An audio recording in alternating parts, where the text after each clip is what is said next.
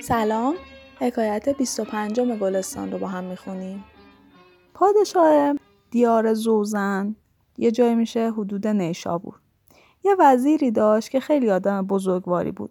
وقتی ملاقات به همه خدمت می‌کرد وقتی آدما نبودن در غیابشون ازشون به نیکی یاد می‌کرد. و خلاصه کلا آدم خوبی بود. از غذای روزگار کاری از اون سر می‌زنه که شاه ازش خشمگین میشه. اموالش رو به تاوان خون کس دیگه ای مصادره کرد و اونو تو زندان بازداشت کرد.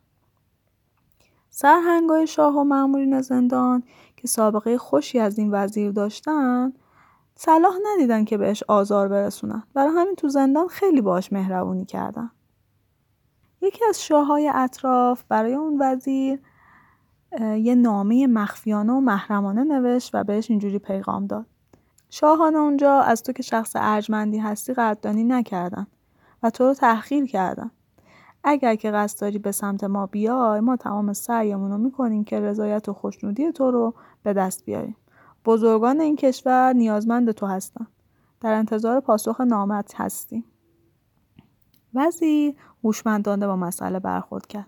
با توجه به خطرهای پنهانی که ممکن بود وجود داشته باشه بیگدار به آب نزد. همون موقع با کمال اختیار پشت اون نام مطلبی نوشت و نامه رو به سوی فرستنده فرستاد.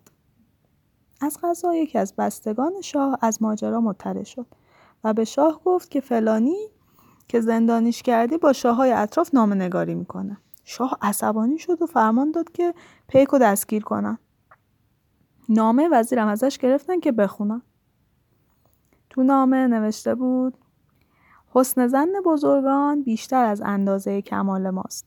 بزرگواری شما در حق من و پذیرش دعوت شما برای من امکان ندارد. از این رو که من پرونده نعمت این پادشاه هستم.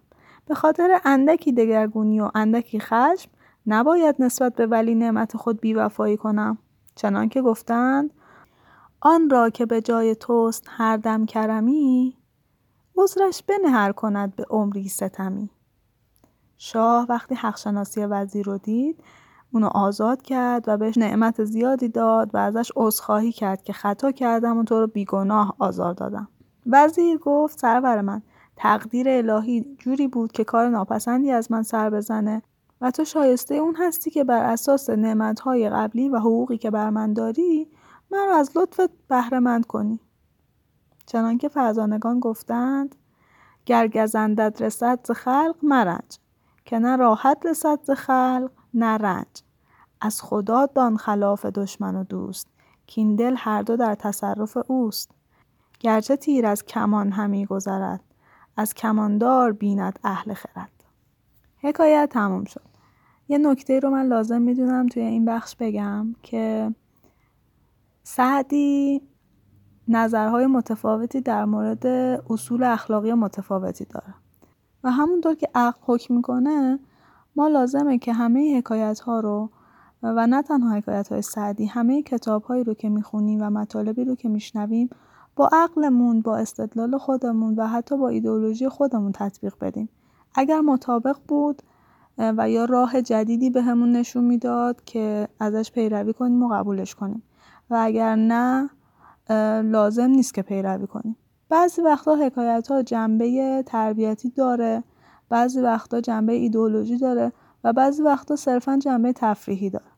من فکر می‌کنم که این تقدیرگرایی سعدی که توی این حکایت و توی حکایت های دیگه ای کاملا مشهوده برای اون عده که قبولش دارن جای تایید داره و برای اون عده که قبولش ندارن جای تکسیب این بسته به خودتونه که نگاهتون به دنیا چه شکلیه.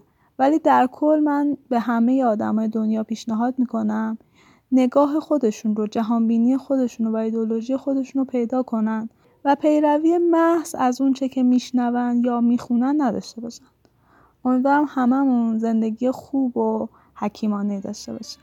تا حکایت بعدی خدا نگهدار.